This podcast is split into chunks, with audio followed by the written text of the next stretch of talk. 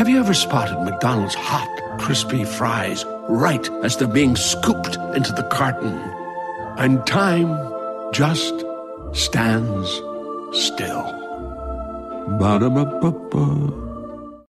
Mom deserves the best, and there's no better place to shop for Mother's Day than Whole Foods Market. They're your destination for unbeatable savings, from premium gifts to show-stopping flowers and irresistible desserts. Start by saving 33% with Prime on all body care and candles. Then get a 15-stem bunch of tulips for just $9.99 each with Prime. Round out Mom's menu with festive rosé, irresistible berry chantilly cake, and more special treats. Come celebrate Mother's Day at Whole Foods Market.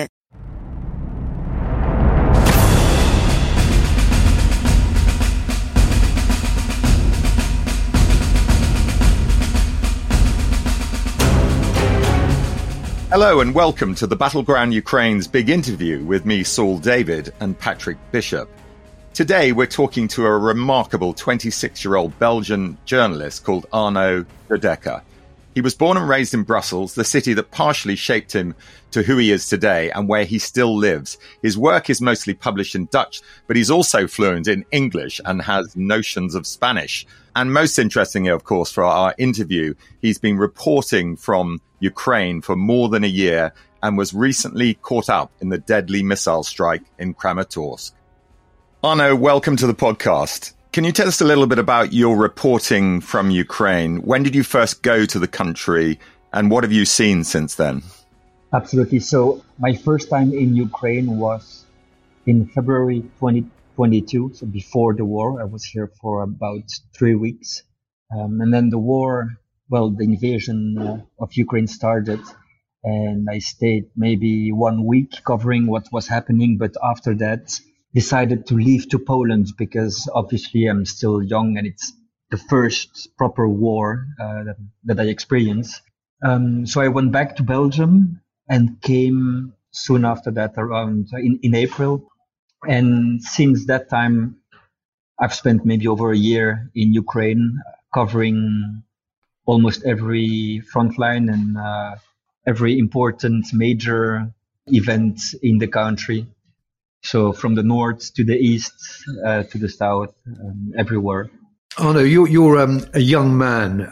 Uh, you're only you're still in your twenties. You're a European. You're a Belgian. So you belong to a very different generation from me, and indeed a different generation from Saul. I'm very interested in hearing your perspective on this conflict, coming from someone who's got their whole future ahead of them and from a generation which grew up in peace, grew up with the idea of the European ideal, etc. What does this war tell you about the world you're you're looking into? Well, but this is a very good question because actually the reason why I'm here is because the soldiers and the people fighting here to survive, most of them are just like me or they were just like me before the invasion. So all these military people, all these soldiers that I meet at the front, often they're just my age, 27, 28, 25 years old. And they tell me every time, one year ago, I was working abroad in another country. I was doing different stuff. I was maybe in Denmark, in France. I was an actor. I was an architect and I had zero combat experience. And now those people are fighting at the front.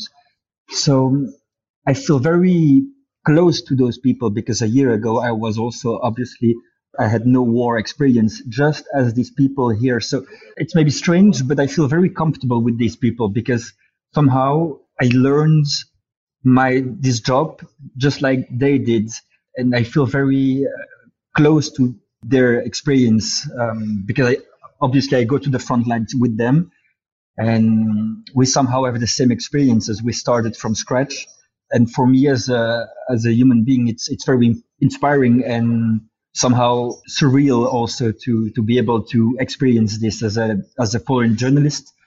And I'm absolutely happy to be able to tell those stories to the people in Belgium. Arnaud, you're obviously reporting from the Ukrainian perspective, as indeed most of the Western journalists are.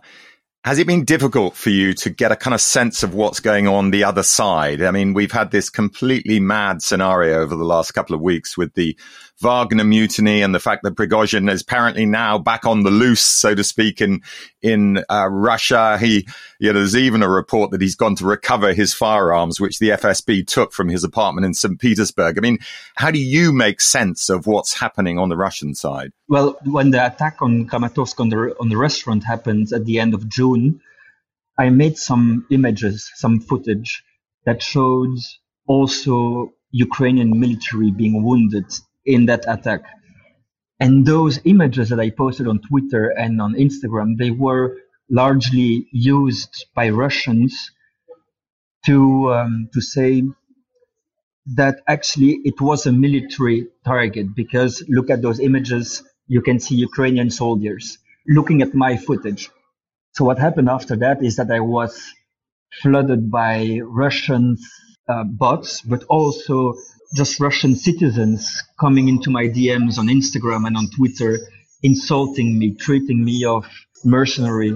And well, my first reaction to that was just to ignore all these messages, but it was a lot. It was really hundreds of messages from the Russian side. But then after a few days, I decided to interact with the, with a few of them and it was in fact Russian citizens, and I was engaging in conversations, and I understood that absolutely nothing is possible with them because they have a totally different narrative, and they were well still insulting me, and it was a very, very, very basic narrative they had, telling that I was a Nazi, I was an American agent, with these conversations I had, well, very basic conversations I had with the Russian, some more citizens, some more soldiers, one thing that I could understand is that actually there is no way to somehow find any common ground in any perspective. We gather that you were actually present shortly before the attack in Kramatorsk and narrowly survived. Can you tell us a little bit about that restaurant, why people used to use it, and what happened that terrible day? Yeah, absolutely. So Kramatorsk is the biggest city that is considered to be relatively safe near the front line. So a lot of people, uh, whether it be uh, foreign journalists, even local journalists, or civilians, or volunteers, or soldiers, of duty soldiers, they used this restaurant as um, a place where they could uh, gather and r- release the stress after intense days at the front, where they could uh, share some experiences, share some thoughts, and uh, obviously have some good some good foods and some drinks was like a gathering hub in Kramatorsk and the main one because uh, let's be honest, Kramatorsk is now a city with not a lot of uh, very good options for eating and drinking. And uh, in fact, I, I, went there maybe 50 or 60 times the past weeks and months.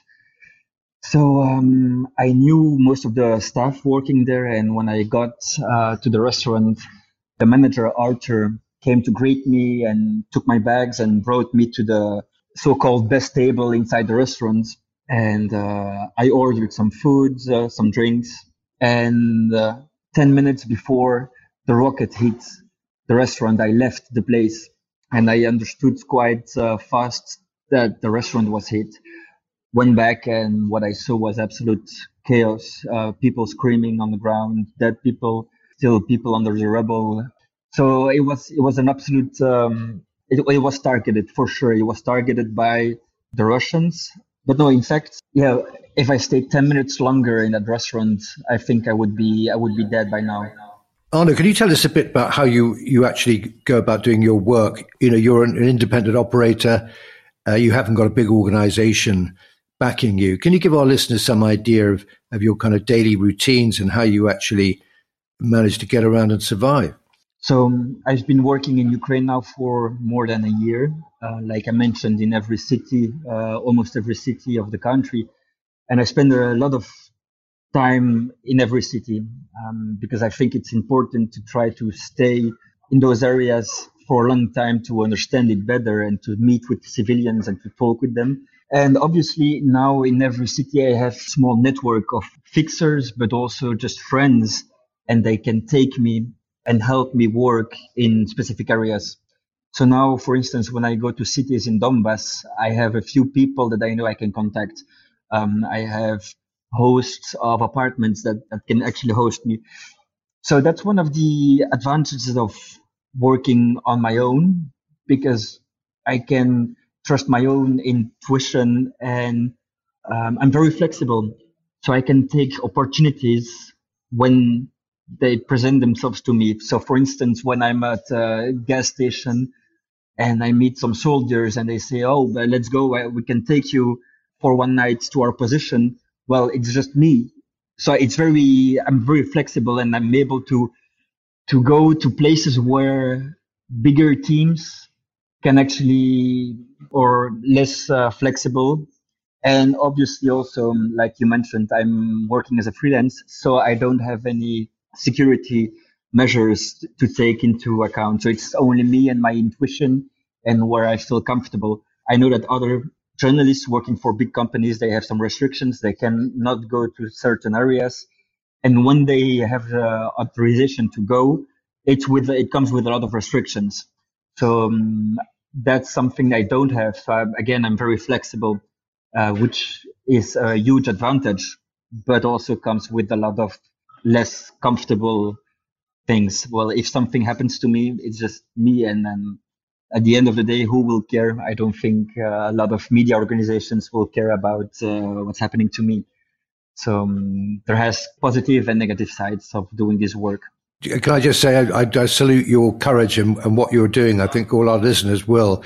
Did you have any kind of background? You, you seem to be, a, a, if I can put it like this, you know, very kind of unmilitary sort of kind of mindset. Did you surprise yourself at some of the risks that you found yourself taking?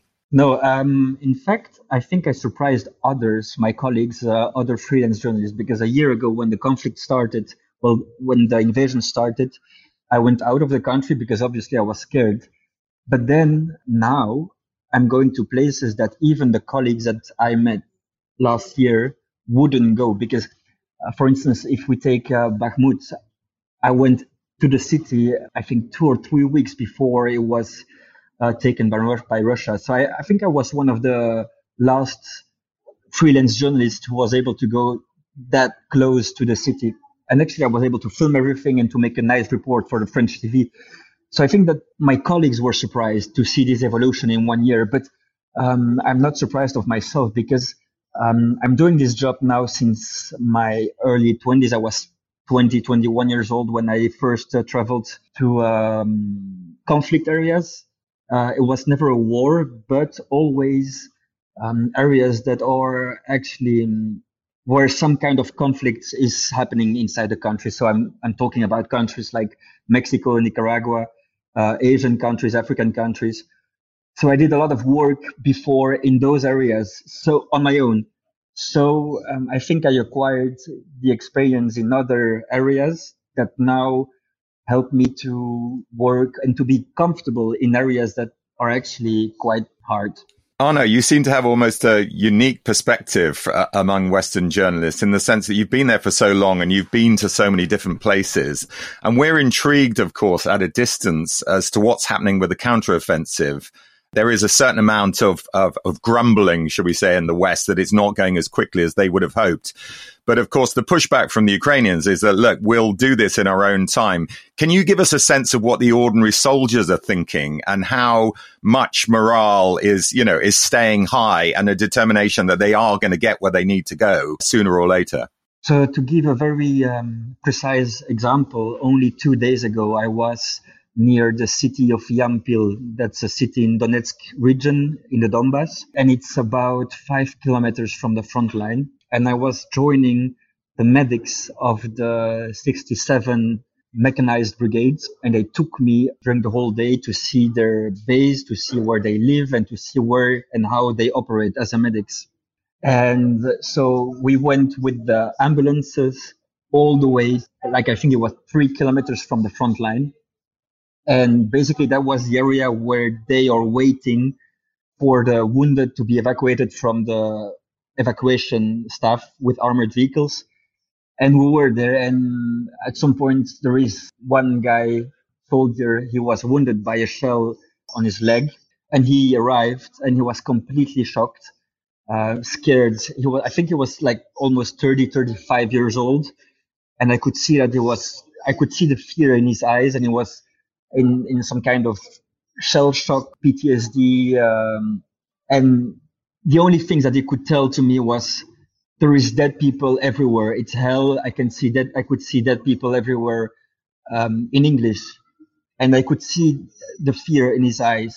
Then the medics took care of him and they left to the, to the field hospital. But I think this very concrete and precise example is absolutely the, the, the best way to say that this counteroffensive is going really, really hard and it's going to be a very fierce battle for Ukrainians because like everyone know now, um, the Russians had the time to organize themselves and to put huge amount of defensive lines. And so to break through these lines will be incredibly hard. And I think somehow Ukrainians do believe, soldiers do believe that they, they will they will manage to liberate some territories quite soon, but at very very high price. Talking about uh, the Ukrainian soldiers, and I think everyone knows that here, and they're just preparing to lose a lot of men. So to be able to see that and to experience that, can tell you this counteroffensive will be uh, will be very bloody.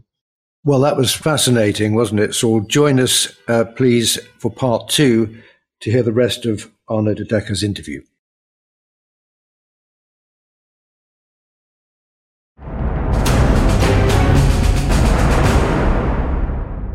Welcome back. The subject of the big interview this week is Belgian journalist Arnaud de Decker. This is what he told us. On the civilian side, Arnaud, in the time that you've been there, have you noticed any significant shift in the way that the civilian population regard the war? And can you sort of gauge whether they're resolved to, to see it through to the end, how that's moved in that time? Yeah. So the mood of the civilians is very different regarding the area where you are. In Kiev, uh, you can almost live a normal life without any anything that remembers you of the war you can go to cafes, restaurants, and people will just live, uh, even go out at night uh, to bars. So you can basically just live your life without being remembered about this war. But if you go to other areas, I was recently in Kherson in the south and in Zaporizhia, there it's completely different because there is another kind of threat on the civilians over there. They have, well, they had the, the floodings that destroyed everything in the south in, uh, in Kherson and now they, they have the threat of a nuclear explosion in Zaporizhia. So the civilians there, actually, it's quite sad to see because they're tired. And they, especially in Kherson, first, the people in Kherson, they had nine months of occupation. After that, after liberation, there was a huge uh, terror campaign with a lot of shells. After that, you had floodings, and now you maybe have uh, soon a nuclear drama. So those people are very tired and almost um, in Dutch, I would say um, apathic. I don't know if it does, that's a word in uh, in English, but they they are just tired and they have this mood of like, well, we've been through a, a lot, so now whatever will, will come, we are ready to face it because what else can we do? So I think depending where you are, you can really feel that people are tired about it. Arnaud, what are your plans for the immediate future? I mean, you, you've been there over a year. Are you determined to see this through, however it plays out from now on? Well, the, in the last weeks, I had some very, very close calls uh, when I was in Bakhmut in uh, April, and now with the RIA Lounge. I also lost a friend, uh, Arman Soldin, who was um, correspondent for uh, AFP, the French uh, news um, organization, early May. So it was very intense the last weeks. So I think it's not a bad, bad idea if I take a short uh, or even longer bre- break out of Ukraine. I need it. I need it because I can feel also myself. Uh, I'm I'm quite tired emotionally. So I think now I will just take some weeks uh, during the summer to take it slowly, slowly and go on some trips outside of Ukraine, and then let's see what's uh, what's happening uh, as soon as September. Yes, um, Arman, we, we, mentioned him uh, last week's podcast. He was also a friend of a friend of a great friend of mine in Paris, uh, who's actually just dedicated his his latest uh, novel to him. He seems to have been a much loved, much appreciated guy. So it's a great tragedy. Um, when I first spoke to you, Arnaud, I mentioned that your youth and your your kind of um, you know forward looking perspective, and one of the things that you're interested in, one of your areas of expertise is, of course, the environment. When you look at Ukraine, what what is the picture of all this destruction, all this you know massive damage, not just to buildings but to the actual fabric of of the land? What does that say to you? Well, it will take years, if not decades, to restore everything and to decontaminate everything. But I think the people here are not worried about the environment and about climate change and, and, and those things because it's just not a priority. I mean, Ukraine is worldwide the most mined country in the world.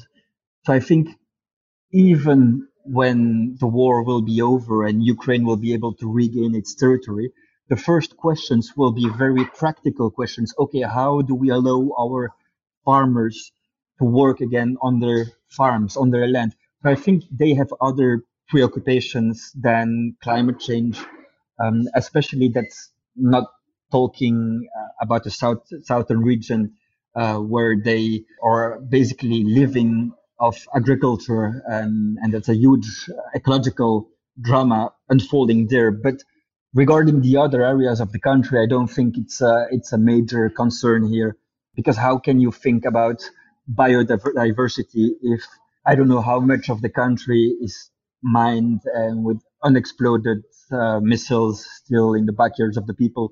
So it's it's like we are back uh, 30, 40, 50 years ago when it was not a priority or a concern whatsoever. Arnaud, last question from me. One of our priorities on this podcast is to keep awareness of what's happening in Ukraine to as wide an audience of the English speaking world as possible for the obvious reasons that when people lose interest, it could impact badly on Ukraine. To what extent is your reporting kept interest in Belgium in particular focused on what's happening? Well, there is a very easy answer to that. Before the war in Ukraine, I was working in Latin and Central America. I was working in African countries, in Asia. And I always, as a freelancer, always struggled to sell my work, always. Um, and, and when I did, I couldn't make any profit because it was paying so little money that it was almost uh, not possible to live only doing that. And now that's also one of the reasons why I'm here. I'm able to sell a lot of articles and TV reports to Belgian media. And I think that's the best proof of the interests uh, in Ukraine, in Belgium. People want to know what's happening there. And the fact that I'm selling uh, good material is, is, I think, is a good uh, proof that, that people still want to know what's happening. And honestly, Belgium is a small country. There is not a lot of people doing my work in Belgium. I think we're maybe four, five reporters in Belgium um, or Belgian reporters covering the front lines. So um, there is a lot of uh, requests from the Belgian uh, newspapers, and I'm very happy about that. Well, you're doing a terrific job, Arnaud. Keep up the good work. We're full of admiration for you, and thank you very much indeed for joining us. Thank you.